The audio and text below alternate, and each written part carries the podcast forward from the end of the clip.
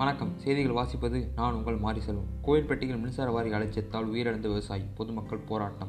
தமிழக மக்கள் இலவசங்கள் மதுவால் சோம்பல்களாக உள்ளனர். நீதிபதி கிருபாகரன் கருத்து. காஞ்சிபுரத்தின் நெசவாள தற்கொலை. மகளின் படிப்பு கட்டணம் செலுத்த முடியாததால் தற்கொலை. காணாமல் போன ஆயிரத்தி நூற்றி தொண்ணூற்றி மூணு செல்போன்களை கண்டுபிடித்து உரிமையாளரிடம் ஒப்படைத்த சென்னை காவல்துறை. இத்துடன் இன்றைய முக்கிய செய்தி நிறைவடைந்தது. நன்றி. வணக்கம்.